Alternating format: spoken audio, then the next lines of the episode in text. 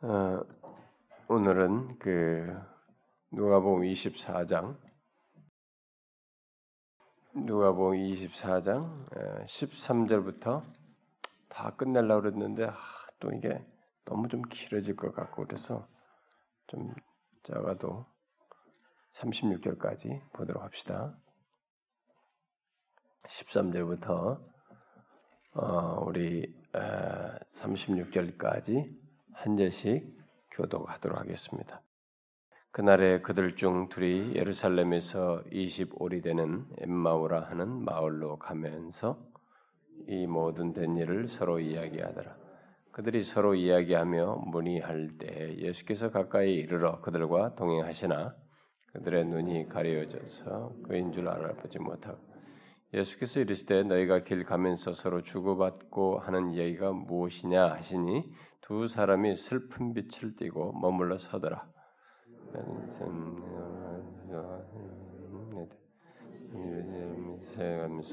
요즘 여기서 된 일을 혼자 알지 못하는 이르시되 무슨 일이냐 이르되 나사렛 예수의 일이니 그는 하나님과 모든 백성 앞에서 말과 일에 능하신 선지자 이건을 우리 대제사장들과 관리들이 사형 판결에 넘겨줘 십자가에 와봐.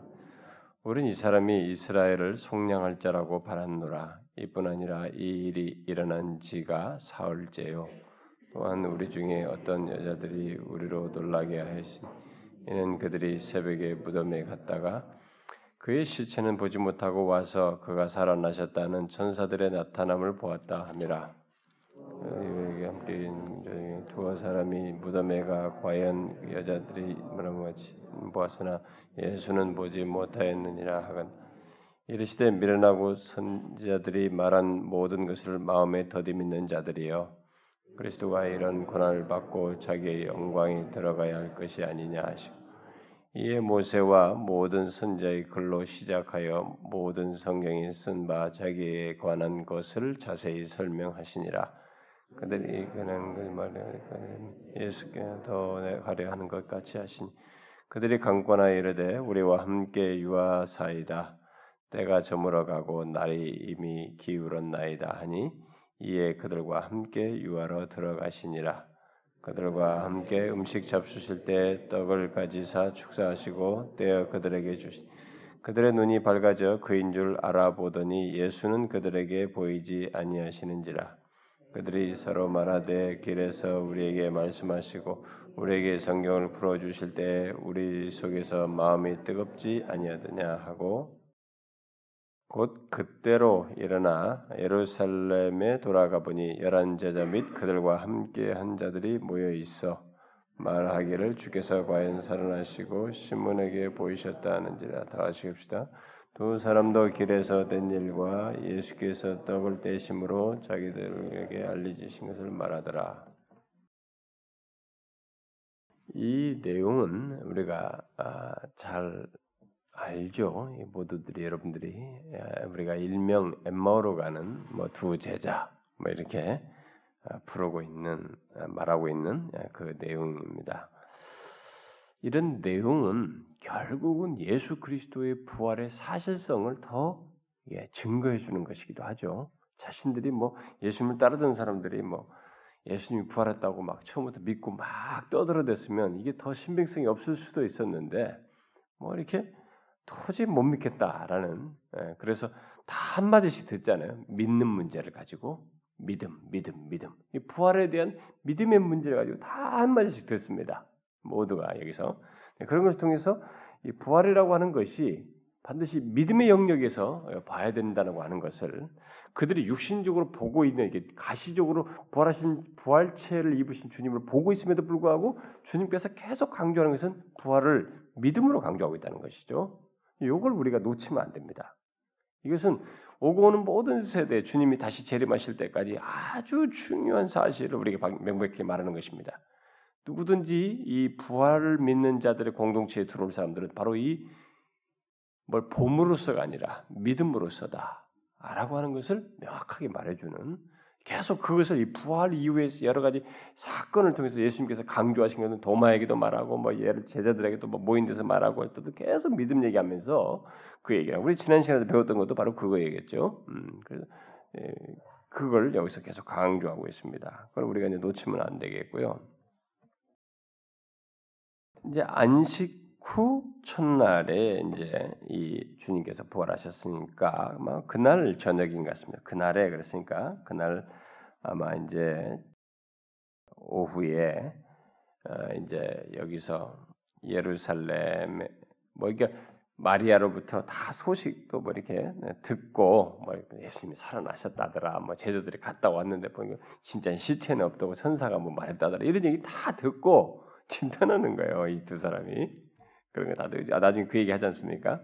뭐 그랬다고 합디다 이렇게 말하는 거 보면은 그런 거 다 듣고 이제 오후 시간쯤에 이제 여기 예루살렘도 있을 필요가 없다 이렇게 생각하면서 예루살렘으로부터 자신들의 고향인 엠마오로 이 두 사람이 가는 것입니다.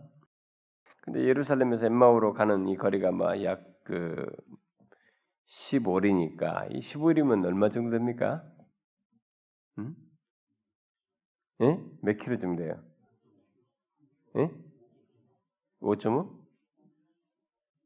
이게 아마 걸어서 두세 시간 거리쯤 되겠죠. 음, 그래서 두세 시간쯤 걸으면 되는 어, 거리에 있었죠. 어, 그들은 여기 이제 어, 예루살렘에서 있었던 예수님의 이 죽으심과 관련된 얘기를 하면서 그게 이제 뭐 자신들하고는 막 이게 충격이고 잊을 수 없는 사건이고 막 그러니까 이 뭐 그 얘기를 지금 하면서 이제 하고 있었죠. 뭐 어쨌든 그 자신들에게 있어서는 지원할 수 없는 예수 그리스도, 바로 그분에 대한 얘기를 하면서 열심히 하면서 엠마오로 가고 있었던 것입니다. 그런데 가면서 이해하고 하고 있을 때 갑자기 어떤 사람이 나타나서 이게 자기들에게 끼어들어서 동행을 한 거죠. 음.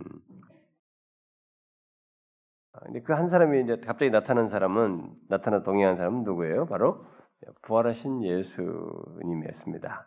그러나 불행하게도 이들이 그분을 알아보지 못했습니다. 여기서 보니까 눈이 어두워졌다 이렇게 눈이 가리워져서 그인 그인 줄을 알아보지 못했다는 것입니다. 지금 이렇게 동행하고 자기 옆에 있는 같이 가는데도 그분은 알아보지 못하는 이런 아, 참 안타까운 장면이 여기에 있게 됩니다. 왜 알아보지 못했을까요? 왜 알아보지 못했을까요? 눈이 가리워졌다. 예, 가리워진 것은 이미 이들에게 믿지 못하는 불신앙이에요. 그들의 생각에 이미 단정적인 것이 있는 거죠. 뭐예요? 육체적인 부활이라는 것은 그건 있을 수 없다. 이렇게 단정 지어 버렸어요. 불신앙은요. 한번 단정적인 불신앙을 하게 되면 그 부분에 있어서는 누가 죽으라고 말해도 딱 닫혀요. 갇힙니다. 그러니까 뭐 부활 부활하신 분은 육체적인 부활을 할 리가 없다. 이건 만무하다라고 생각했기 때문에 뭐 지금 이, 이분이 뭐 그렇게 그런 분이라고 생각지도 못하는 거고 아, 전혀 알아보지 못하는 거죠. 음, 육체적인 부활을 전혀 이들은 믿지 않았습니다. 아, 특히 믿음의 기초인 그러면 최소한 믿음을 우리가 믿게 되는 모든 믿음의 기초는 말씀이란 말이에요.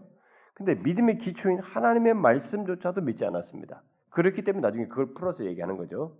그러니까 최소한 어떤 실체를 보기 이전에 우리가 믿음의 기초인 하나님의 말씀이라도 딱 믿고 있으면 그것에 유사하거나 그것에 그렇다고 하는 그 말씀과 연관되는 사건, 상황, 문제 이런 현실이 오면은 아 이렇게 믿음으로 수용할 수 있는 것이 되는데 가려지지 않죠. 눈이 가려지지 않고 수용하게 되는데 이게 믿음의 기초인 말씀조차도 믿지 않았기 때문에 완전히 가려진 거예요.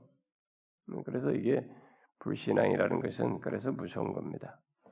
불신앙은 옆에 있어도 못 믿는 거야. 음.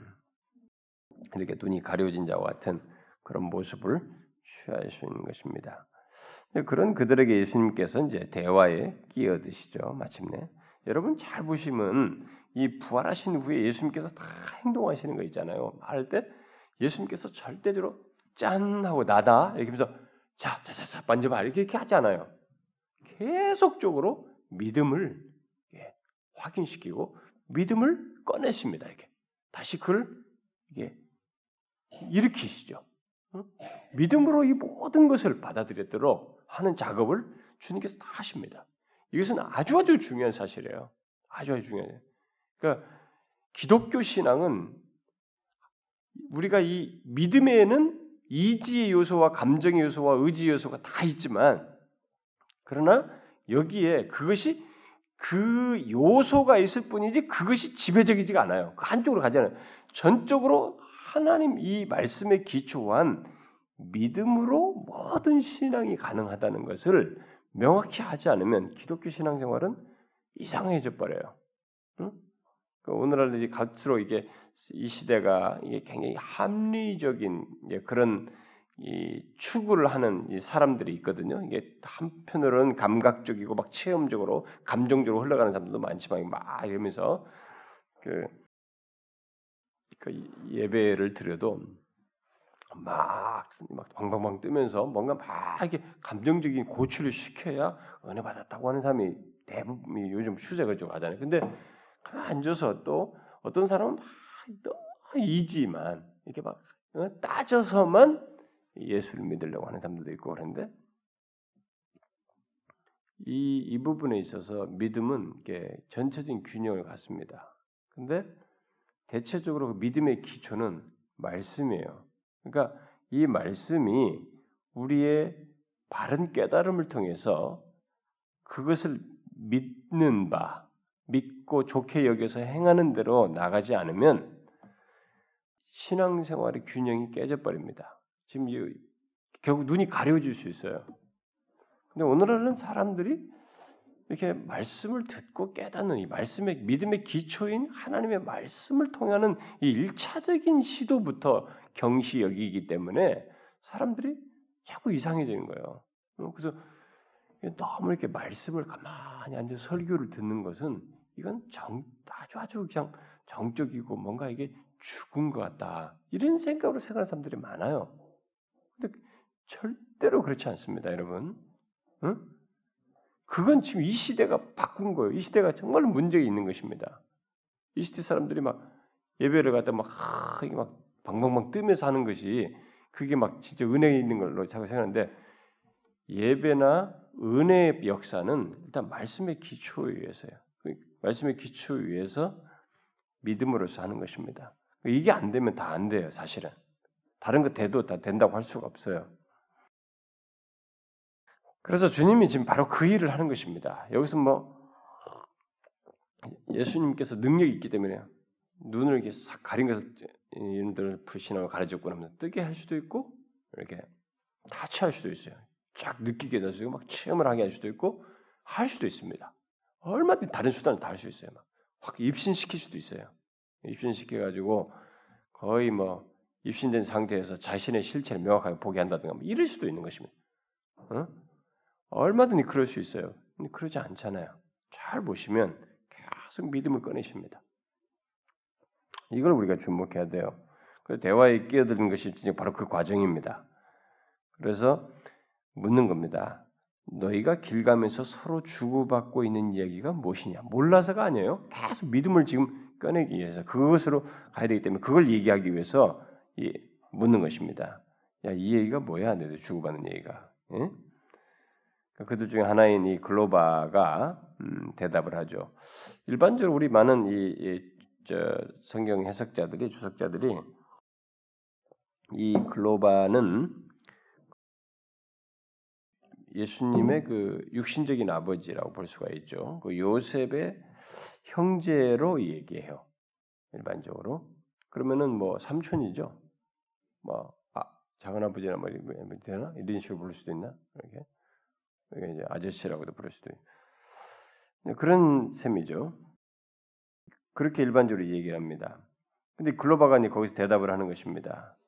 당신이 예루살렘에서 체류하면서도 요즘 거기서 일, 거기서 된 일을 혼자만 알지 못해. 당신 말고 다 안다 이거. 그걸 어떻게 모를 수 있느냐? 이렇게 얘기를 한 거죠. 그러자 예수님께서 뭐 모르시는 분인 거 아니잖아요.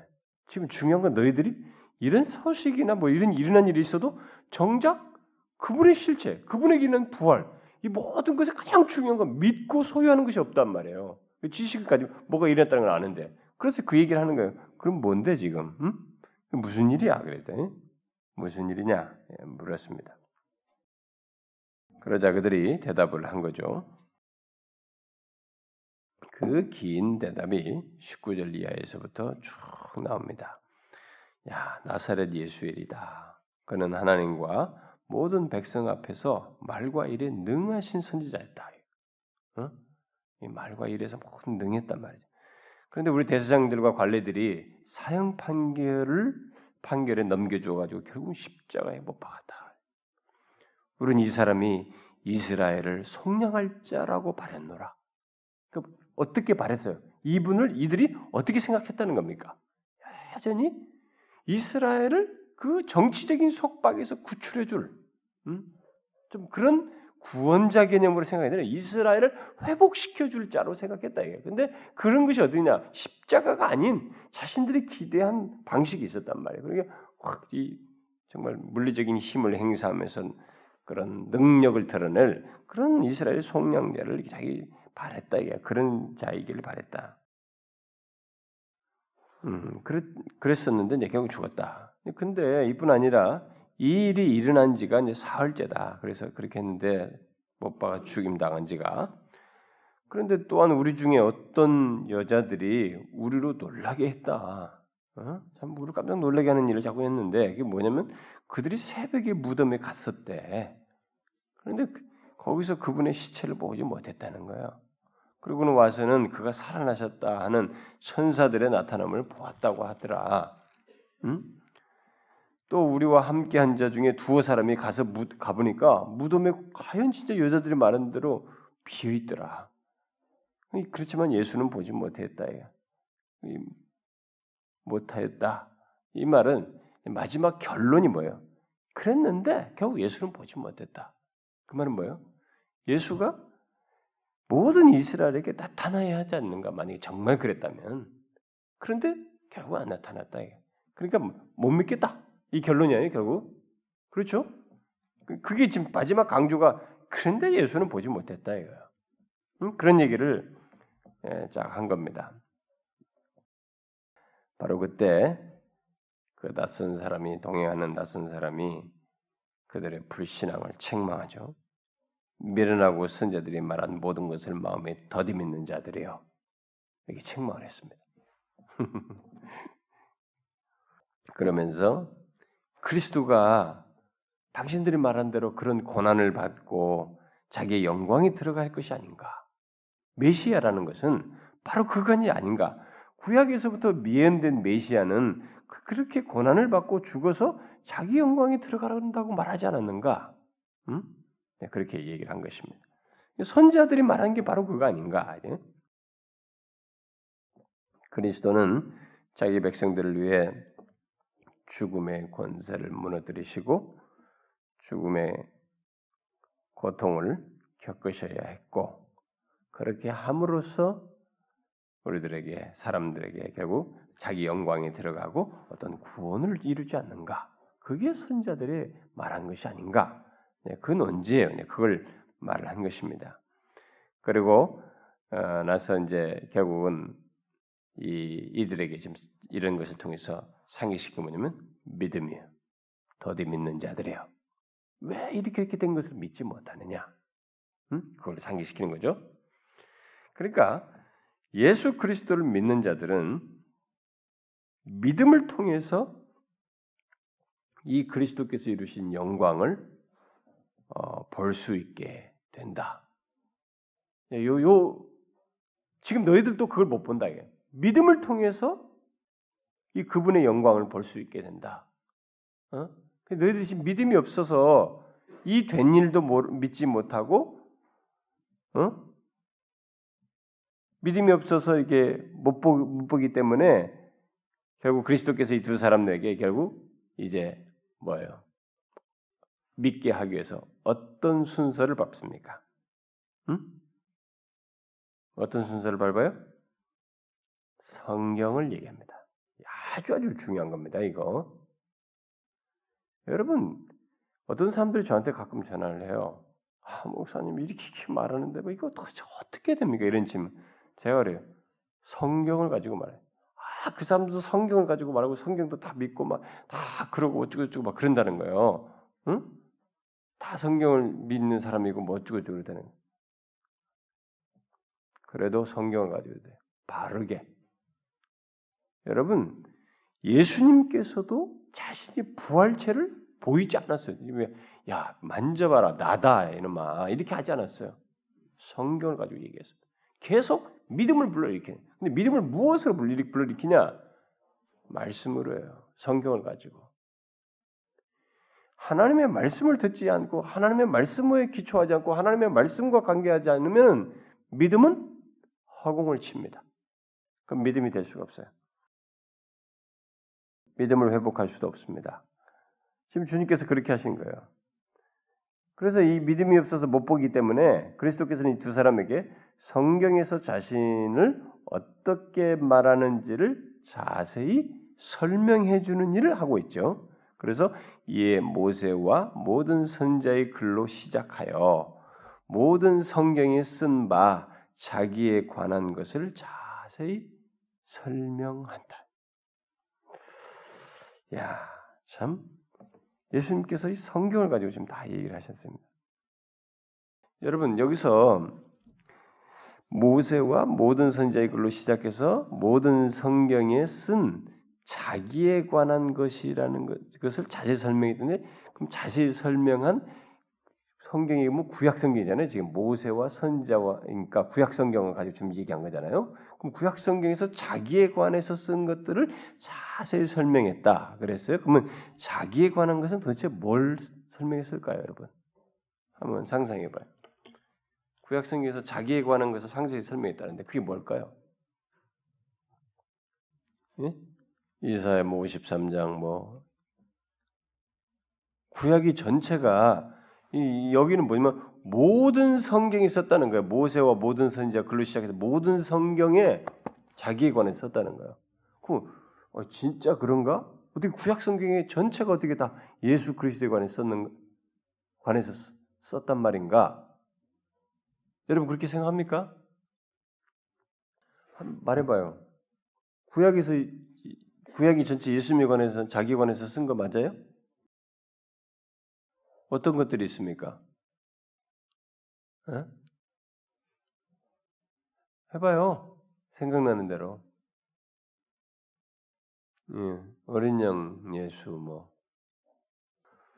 아, 진짜 제가 할 일이 많은데, 음, 제가 진짜로 하고 싶은 것도 많고, 구약 성경에 나와 있는 예수 그리스도에 관한 것, 구약 성경에 게시된 예수 그리스도. 지금 이 말씀이죠. 여기 모든 성경에 쓴 자기에 관한 것, 모든 성경에 쓴 예수 그리스도에 관한 것을 이게 최소한 체계적으로라도 제가 한번 언젠가 시리즈로 아마 해야 되지 않을까 싶은데 그것도 한 2년 3년 걸리지 않겠나 싶어요. 왜냐면 그 최소 덩어리로만 해도 그렇게 많으니까. 그 사람들이 자보고 그래. 아, 목사님 시리즈가 다 길어서 테이프 사기가 힘들고 뭐 어쩌고 듣기라면 한번 들으려면 너무 힘 수고가 많다 이게 전부터 큰 마음을 먹어야 된다는 거야. 그러니까 뭐 최소한 시리즈 같은 10개나 5개면 이 정도 되면 되는 보통이 뭐 스물 몇 개씩 뭐 이러니까 어, 어떤 건 뭐 60개, 70개 하니까 이게 엄두가 안 난다는데 사실 저는 이렇게 에, 그것조차도 해서 줄이다시피 하는 거예요. 뭘 하나 하려면 이렇게 큰 context 그림이 들어가야 되잖아요, 여러분이 큰 그림이. 성경은 이 큰 하나 흐름을 잡는 것이 굉장히 중요해요. 응? 어, 그냥 이게 단편적으로 지식으로 자꾸 들으면은 여러분들이 조각 지식이밖에 못 얻어요. 그러니까 성경은 천천히 흐르는 이 문맥 속에 관통하고 있는 것을 많이 이해하는 것이 굉장히 유익해요. 우리 성경을 이해하는 데서도 그렇고 그리고 견고한 신앙에게 흔들림 없는 내용으로 갖게 되는 아주 중요한 것이 되기 때문에 그래서 저는 뭐 가능한 그렇게 하는 편인데 간단하게 얘기하면은 여러분 모세 율법에 기록된 여러분 모세 율법에 다 기록된 그 구약의 많은 희생 제사들 있잖아요. 일단 그것을 얘기했을 거예요. 모세 관한 모세, 모세로부터 했으니까 모세 율법의 희생 제사에 관한 것이 가득 차 있습니다, 여러분. 어? 가득 차 있어요. 출애굽기부터 레위기 꽉 찼어요. 그러니까 그런 최소한 구약의 모든 희생의 실체 그게 바로 나다. 또 그 뒤에 보면 역사서에 보면 사사기로부터 시작해가지고 거기 보면 예, 이 사사들이 나오잖아요. 구원자들 나오잖아요. 어? 여호수아를 위시해서 뭐 모세도 또 마찬가지지만은 이제 특별히 사사 시대 보면 모든 사사들과 구원자들의 예표 이 모든 구원자들과 사사들이 다 무엇을 예표하냐 이거야. 응? 바로 참된 왕, 참된 구원자를 다 예표하는 것이에요. 그게 바로 나다는 거죠. 구약의 모든 내용에서. 그리고 모세보다 더 큰 선지자가 올 거라고 다 알아요. 이스라엘 백성들은 그거 다 알고 있었어요. 그 선지자가 도대체 누구냐? 자기들이 최고의 선지자는 모세거든요. 어? 이스라엘을 출애굽시켜주게 했기 때문에 그 모세보다 더한 선지자가 도대체 누구냐? 예언돼 있는데 바로 그게 나다. 선지자, 최고의 선지자. 그리고 예언서, 예언서 각각 곳마다 예언서의 모든 곳에 막 구절 구절마다 말하고 있는 오시는 분, 그 메시아 오실 분의 영광스러운 강림, 그가 오실 거라고 말해야 돼. 그게 누구냐 이게? 바로 나에 대한 것이다. 그리고 구약에서부터 모세율법에서부터 역사서에서 나온 사상 이런 데 나오는 것에서 그리고 여기 음, 예언서까지 그게 다 예수 그리스도에 대한 거예요. 뭐 사건적으로 보면은 뱀을 들은 거죠. 노뱀. 그 누구냐? 높이 들린 뱀. 그게 바로 나다예요. 창세기 처음으로 올라가죠. 창세기 3장에서부터 뱀의 후손과 맞등대할 여인의 후손이 누구냐 이게. 그게 바로 나다. 여인의 후손으로 지 바로 그 여인의 후손 안에서 특별히 이제 또 아브라함의 씨로 인해서 모든 민족들이 복을 받게 될 그 참된 씨가 올 것을 얘기했는데 바로 여인의 후손으로 올 참된 씨 모든 그 누구냐 이게 자기다. 응? 그리고 실로가 오기까지 그랬어요.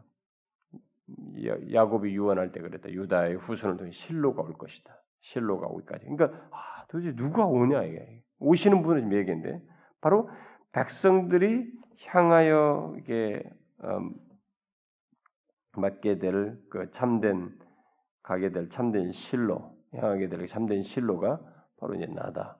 그런 것들을 보니까 예수님께서 대충 말한 게 아니고 자세히 설명하니라.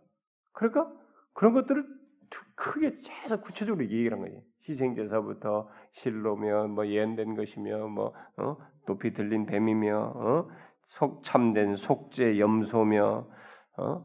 구리뱀 참된 구리뱀이 누구냐 말이지 실체가 그리고 매일 드리는 제사가 제사 가리키는 참된 어린 양이 누구냐 이제 어? 또 아론의 모든 후손들이 상징했던 참된 제사장이 누구냐 이제 바로 그 나다. 여기서 지금 이 예수님께서 말씀한 27절에 말한 이 내용을 구체적으로 기술한 것이 히브리서예요, 여러분. 어? 누구보다도 선, 천사보다도 탁월하시고 선지자보다 누구보다 모세보다 탁월하시고 누구보다 탁월하시고 그거 바로 예수다 이게 다 예수 얘기하는 거예요. 여기서 예수님께서 상세 설명한 것을 그 히브리스 기자가 영감을 받아서 사실 다 기술한 거예요. 그런 걸 다 얘기를 하면서 거기서 이제 이제 말을 이렇게 하는 거죠. 음, 믿음을 이렇게 불러일으키는 거죠. 음. 아, 이들은 이 듣는 것을 지금 이 들을 때 완벽하게 믿음으로 이렇게 딱 수용하지 못해요. 이 순간에. 완전히 듣는 것을 깨닫지는 못했지만 예수 그리스도께서 지금 하시는 말씀에 의해서 이 그 성경을 가지고 하시는 말씀 안에서 예수님 말씀 안에서 새로운 빛이 자신들에게 비춰지는 것을 경험하게 되죠. 그래서 마음이 뜨거워졌어요. 그 과정 속에서 그게 이제 나중에 뒤에 가서 고백하는 얘기입니다. 응? 그러니까 마음이 불타올란 것입니다. 이전에 결코 알지 못했던 새로운 빛 아래서 성경을 보게 된 것입니다. 와 그렇구나. 전체가 다 이렇게 예수 그리스도 전체가 그러구나. 이 엄청난 것을 하나 다 뚫은 거예요.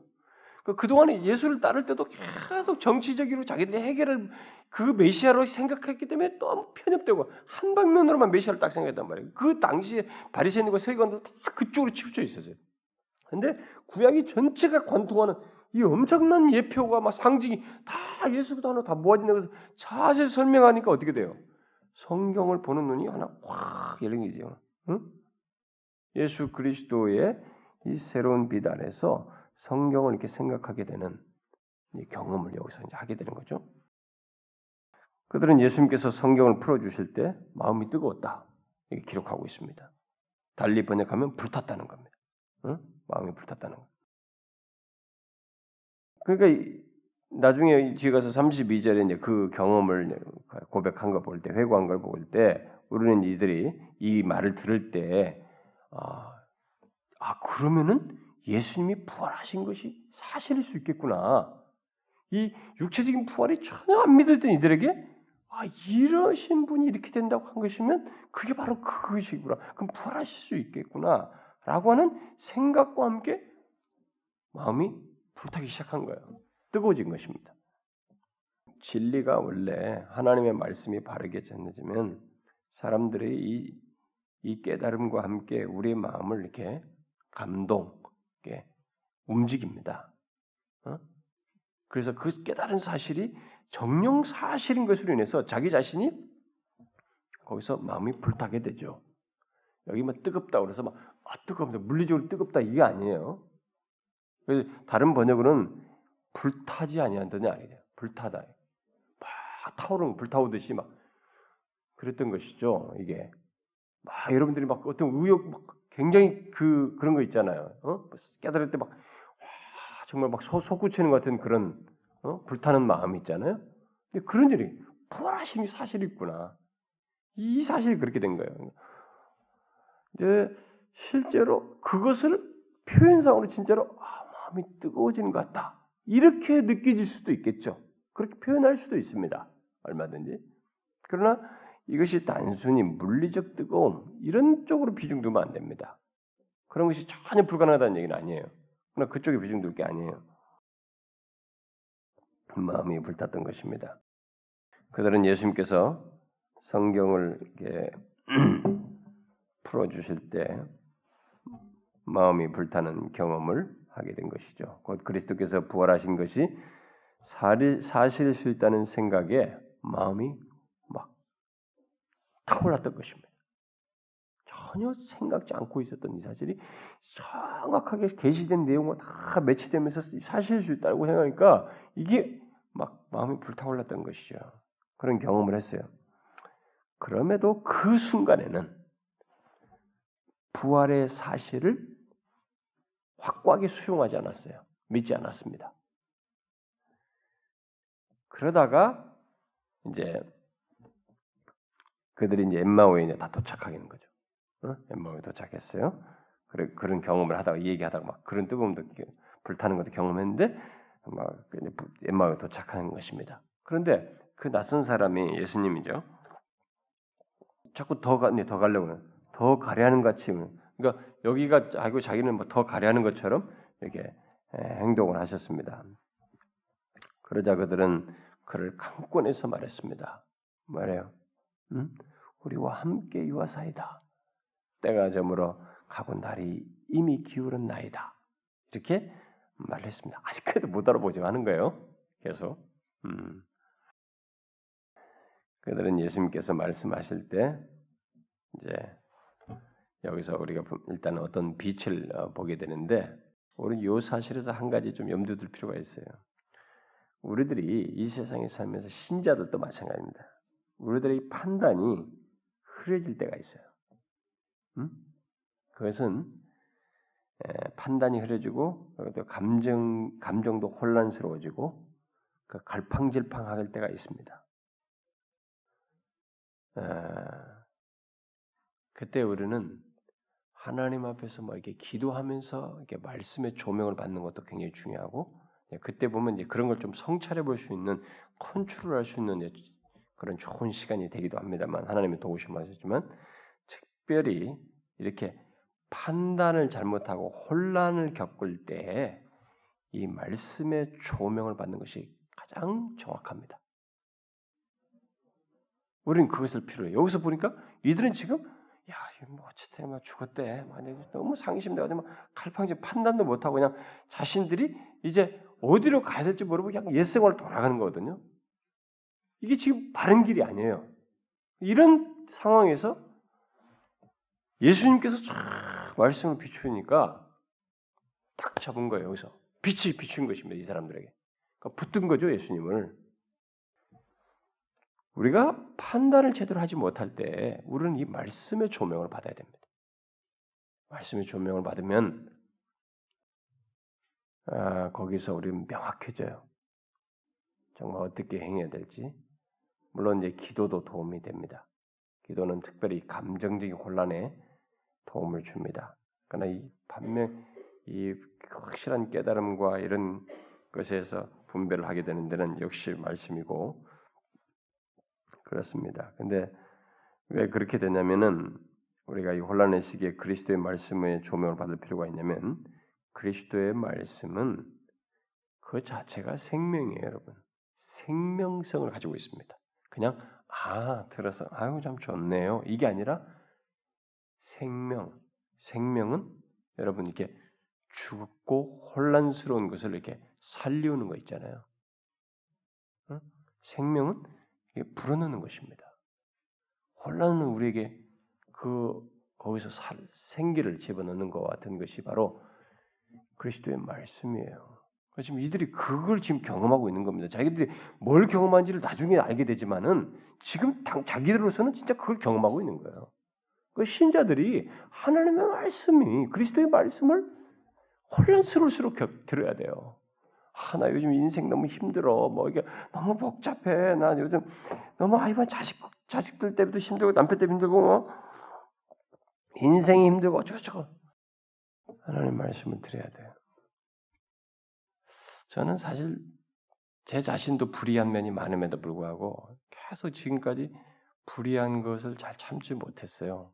대학 시절에도 그랬습니다. 대학 시절에도 저는 학장실에 들어가지고 학장하고도 면담, 학장 교수님하고도 면담해가지고 이건 이렇게 고쳐야 됩니다. 이게 그런 걸 건의할 정도였어요. 심지어 고등학교 때 고 2학년 때 교장을 만나가지고 학교 등교 시간을 좀 더 빨리 하라고 그걸 요구해가지고 진짜로 우리 학교 시간이 좀 등교 시간이 빨라졌어요. 제 개인의 요구에 의해서. 그러니까 그렇게 나름대로 이제 뭔가 이게 혼자 이게 그런 것이 좀 있었단 말이에요. 그 이런 것을 제가 하면은 분명히 잘못해요. 근데 옳은 것은 있지만 성질이 나오잖아요. 인간이. 거기서 문제가 생기잖아요. 그래서 이런 것이 극복이 되는데 그런 통제되는 것이 과연 인간이 어디서 극복할 수 있을까? 극복되기 어려워요. 제가 볼 때. 방향을 잃어버린 우리들에게 하나님의 그리스도의 말씀으로 조명을 받고 하나님 앞에서 우리의 산만해지고 이 울렁대는 너울진 이 마음이 주님 앞에서 기도하면서 이렇게 다뤄지지 않으면 사람들하고 많이 얘기해 본들 소용없어요. 말을 반복하면서 반복하면서 또 더 열불을 내요, 사람. 그렇게 하면 안 된다고. 이 사람들도 보면은 지금 방향을 잃었거든요. 근데 딱 예수님 말씀 듣고 나서부터 막 쫙 살아나잖아요. 예수님을 딱 붙잡지 않습니까? 여기 놓으면 안 된다는 거지. 욕을 알은 것이죠, 이 사람들이. 우리는 이, 이 사람이 알았다고 하는 이 사실을 우리도 그걸 알아야 되는 것입니다. 아, 내가 지금 힘들다, 혼란스럽다, 복잡하다, 판단이 어렵다, 감정들이 힘들다, 남편 때문에 힘들다, 자식 때문에 힘들다, 뭐 때문에 힘들다? 우리는 그리스도의 말씀에 조명을 받아야 돼요. 그게 최상의 길이에요, 여러분. 이거 이 사실을 우리가 적용할 수 있어야 됩니다. 응? 이 부분에 대해서 뭐 여러분들이 하나님 말씀 조명받자고 한번 해보세요. 기꺼이 해봐야 술 먹고 뭐, 뭐 보고 막정뭐 푼답시고 이렇게 하고 여러분들의 감정 컨트롤이나 하기 위해서 수단 방법 쓰는 것밖에 안 되지 정도로는 안 가요 다시 거기서 계속 맴돌지 거기서 벗어나서 정도로는 안 갑니다. 바른 길로 다시 제 위치로 가려면은 그리스도의 말씀으로 조명을 받아야 돼요. 더 힘들면은 그 가지고 하나님 앞에서 씨름을 해야 됩니다. 이걸 우리가 여기서 좀 배워야 돼요. 어쨌든 이들은 이것을 경험을 했고 그걸 놓치지 않았습니다. 그래서 그들은 그 낯선 자에게 유하도록 강권해서 어, 유하게 하죠. 이제 그래서 이제 식사를 하게 됩니다. 음? 잠시 머물게 하시는 했는데 식사를 하기 위해서 둘러 앉았는데 마치 이 낯선 자가 이 집의 주인인 것처럼 모든 것을 주도하는 해프닝이 벌어집니다.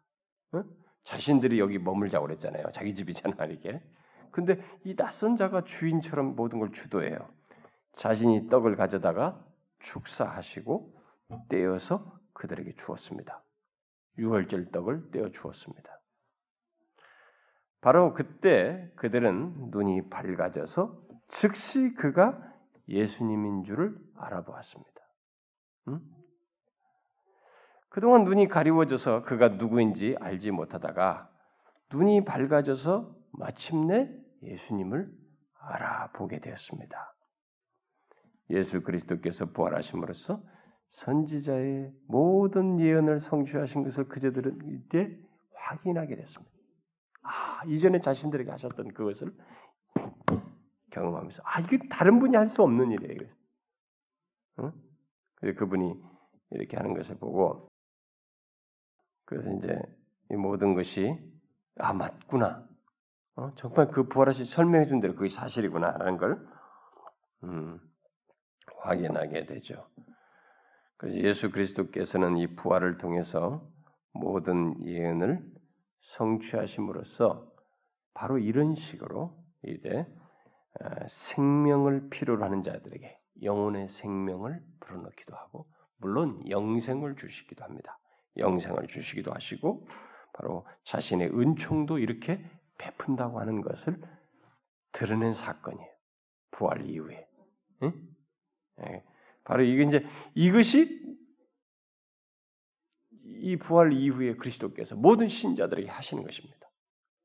어? 이걸 이런 식으로 자신들의 생명을 생기를 자신의 은총을 이렇게 베푸시는 아버지의 은총을 베푸시는 일을 그가 하신다는 것을 보여주는 거죠. 그들은 그 낯선 자가 예수님인 것을 알게 되었을 때 놀라지 않을 수 없었을 겁니다. 그런데 바로 그 순간 예수님께서 그들 앞에서 사라졌습니다. 응? 예수 그리스도께서는 부활 후에 시 공간을 초월하는 능력을 드러내셨습니다. 갑자기 나타나셨지만은 자기들이 동행했죠. 근데 또 갑자기 떠나셔 사라졌습니다.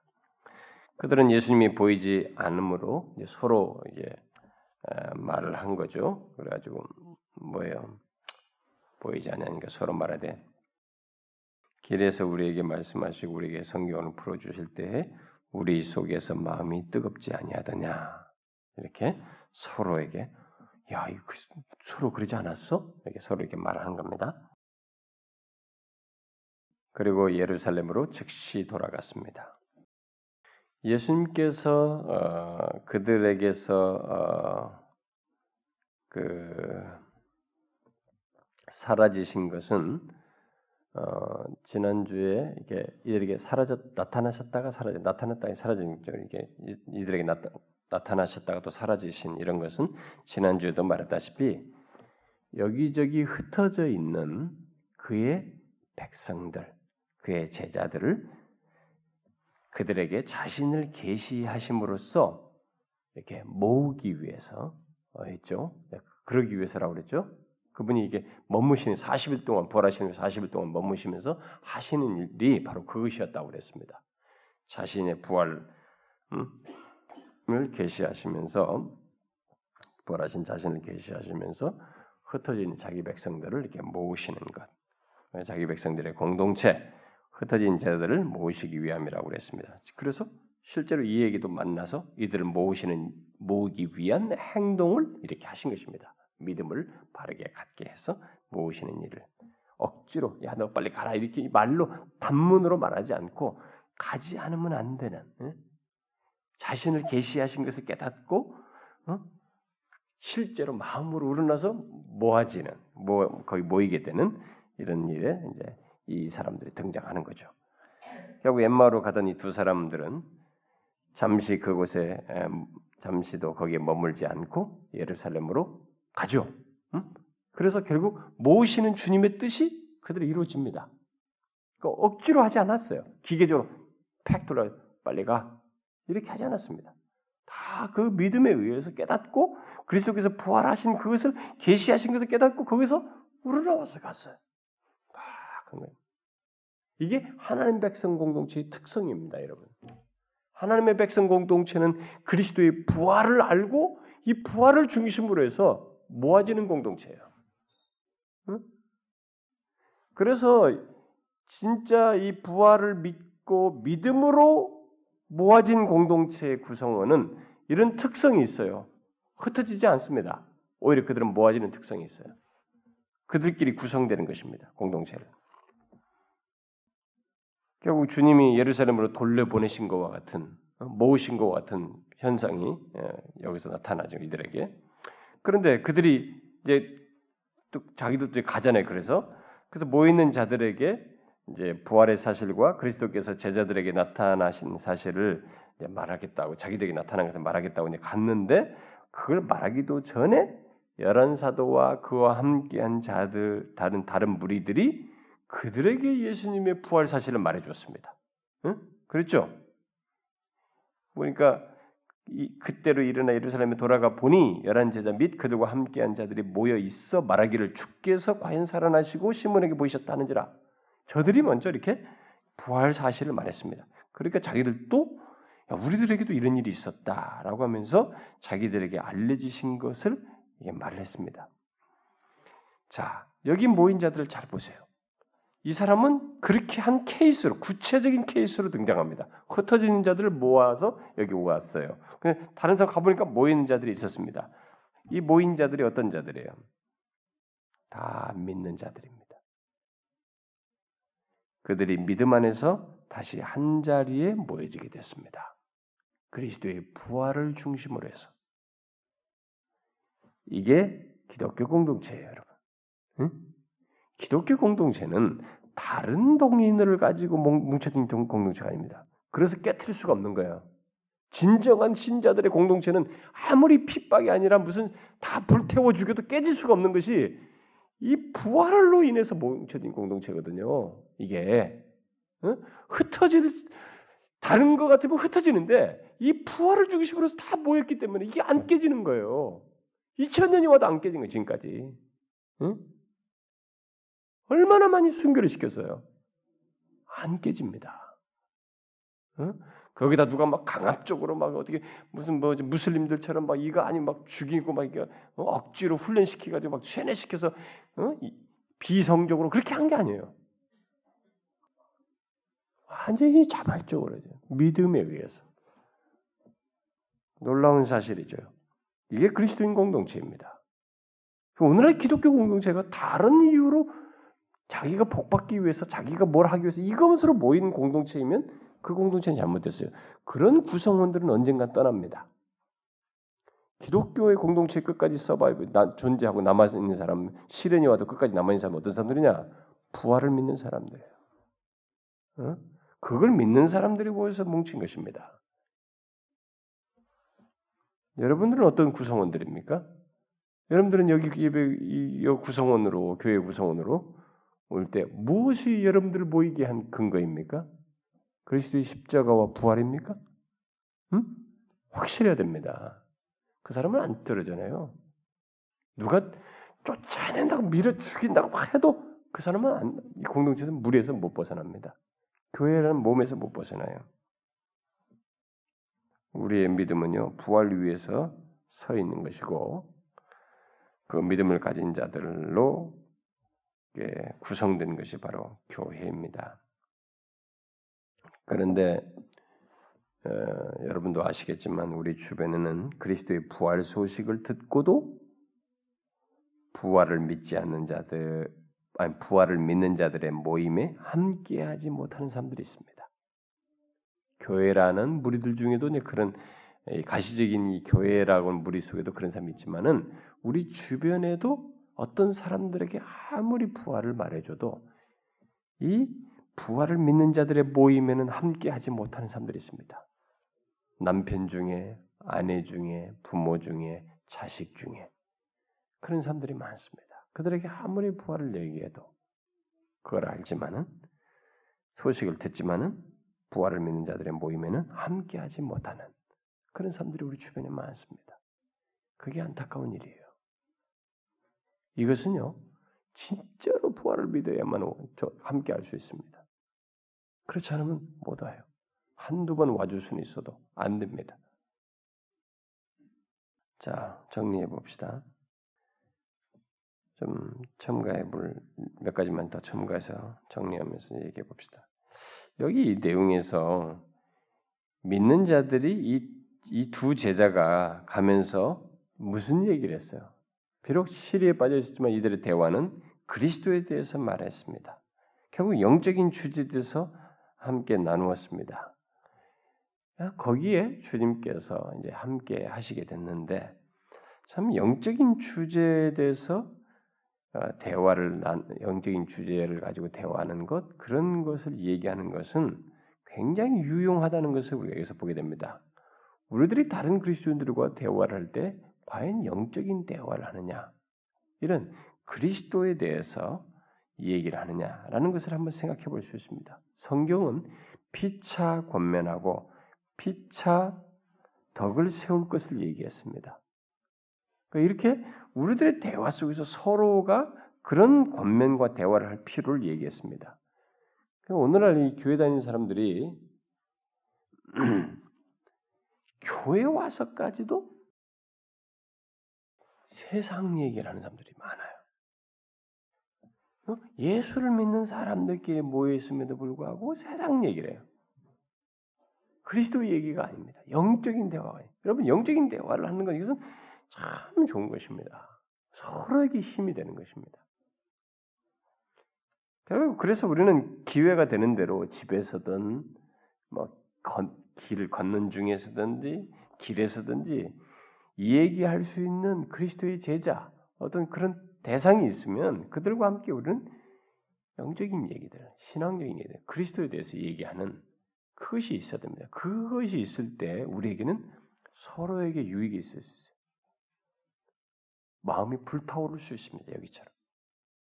음? 성령께서 그런 은혜를 주, 주께서 성령을 통해서 그렇게 역사하실 수 있습니다.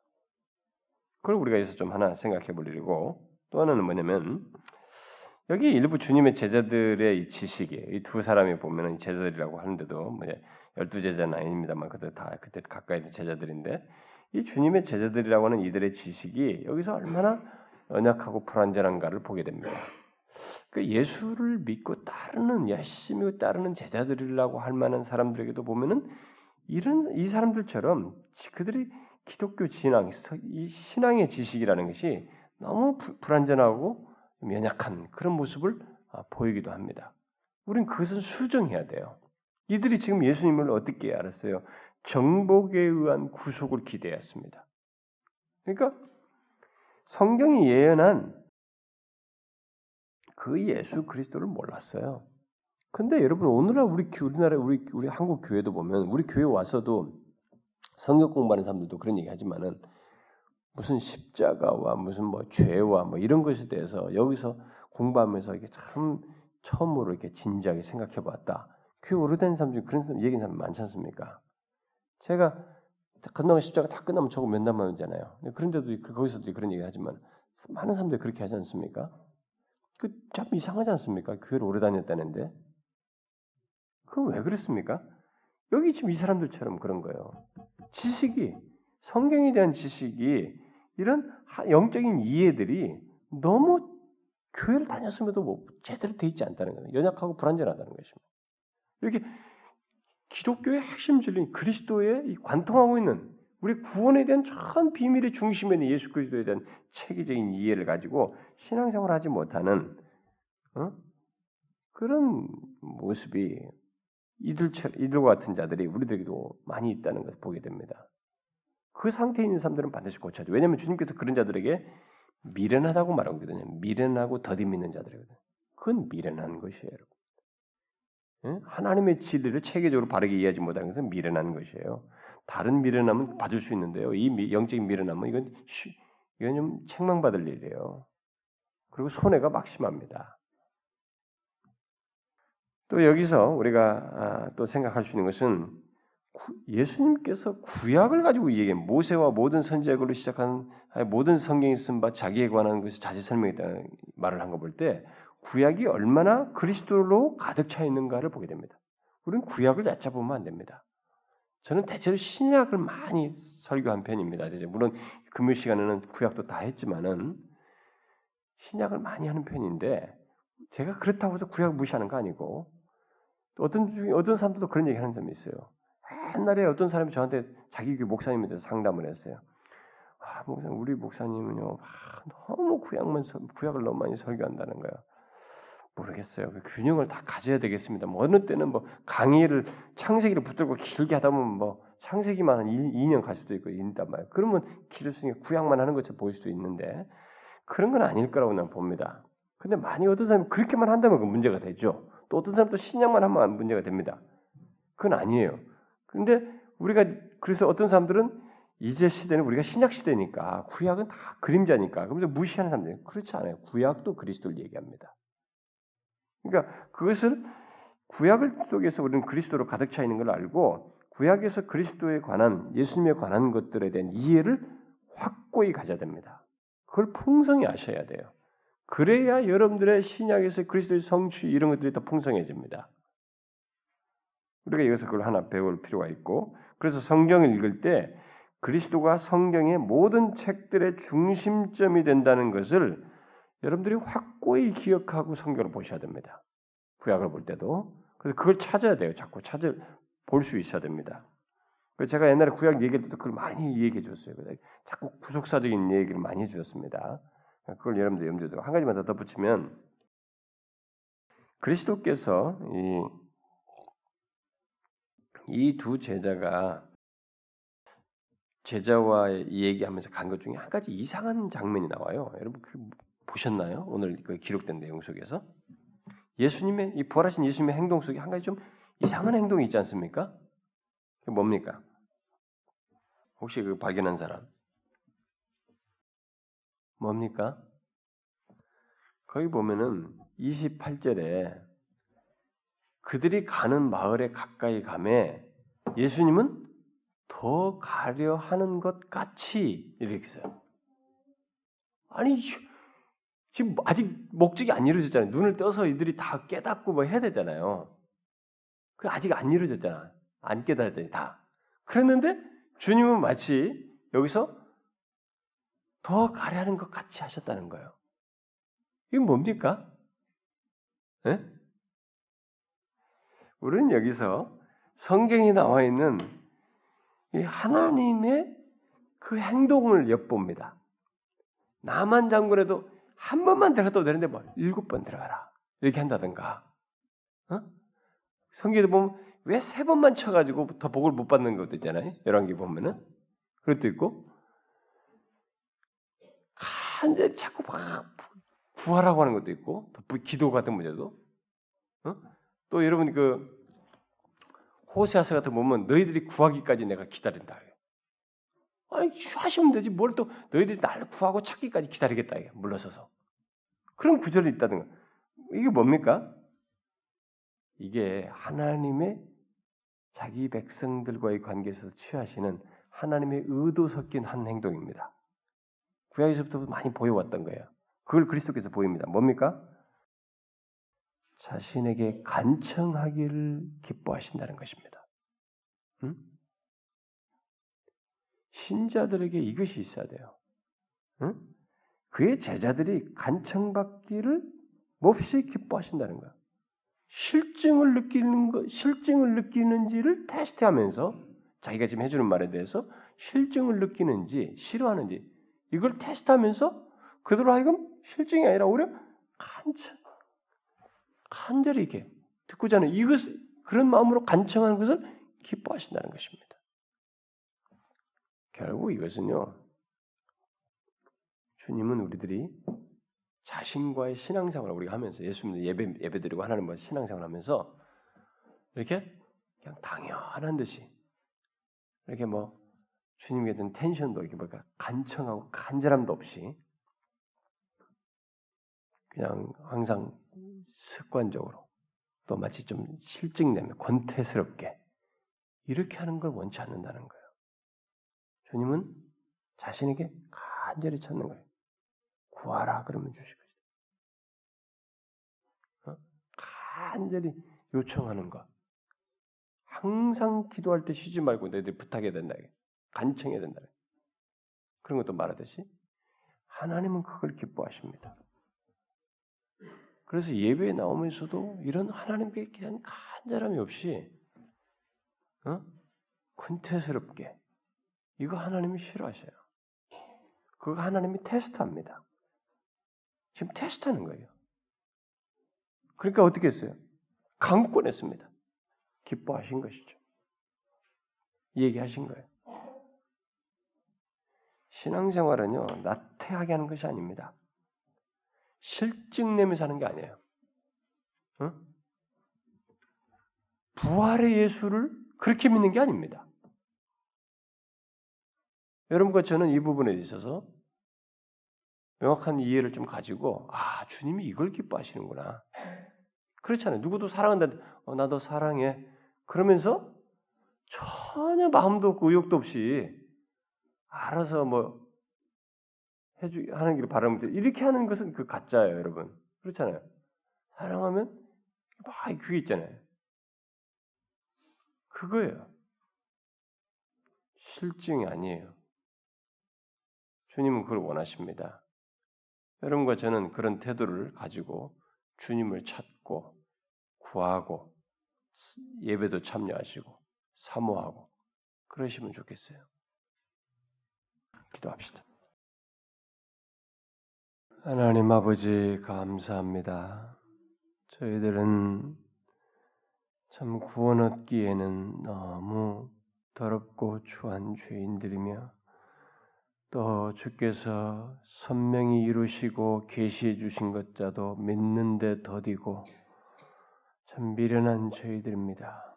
그런 우리들에게 명확하게 자신의 부활하심을 인격적인 방법으로 우리에게 깨우쳐 주시고 말씀을 통해서 믿음을 다시 일으키셔서 정확히 그분을 믿음으로 그 부활 공동체에 참여케 해 주시니 감사합니다. 주여 이 구원의 놀라운 역사 우리를 믿음 있는 자들의 무리 가운데 두신 이 놀라운 은혜를 기억하고 항상 저희들이 어떤 것으로도 흔들릴 수 없는 부활하신 주님을 믿는 자들의 이 무리 안에서 더 견고하게 말씀 위에 서게 하시고 어, 주께서 이루신 구원의 역사를 명확히 알고 누리는 저희들이 되게 하여 주옵소서. 하나님의 우리 주변에 이 부활에 대한 소식을 듣지만은 이 부활을 믿는 자들의 무리에 함께하지 못한 많은 영혼들이 있습니다. 저들을 그리스도께로 인도하는데 저희들을 사용해 주시고 주께서 원하시옵거든 하나님 우리 주변에 가까운 자들의 마음을 열어 주셔서 그들 또한 동시에 이 구원의 부활을 믿는 자들의 무리 가운데 참여하는 은혜를 허락하여 주시옵소서.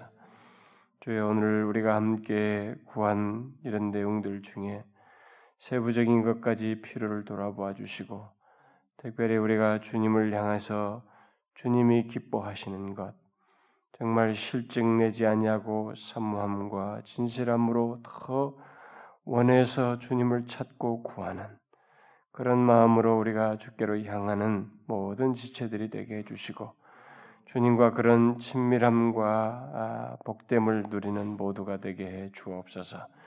여기 모인 저들을 저들의 기도 제목을 주님 들어주십시오. 저들의 필요를 돌아보아 주십시오. 특별히 영적인 가람과 그 갈망을 채워주시고 현실적인 필요들까지 돌보아 주시옵소서.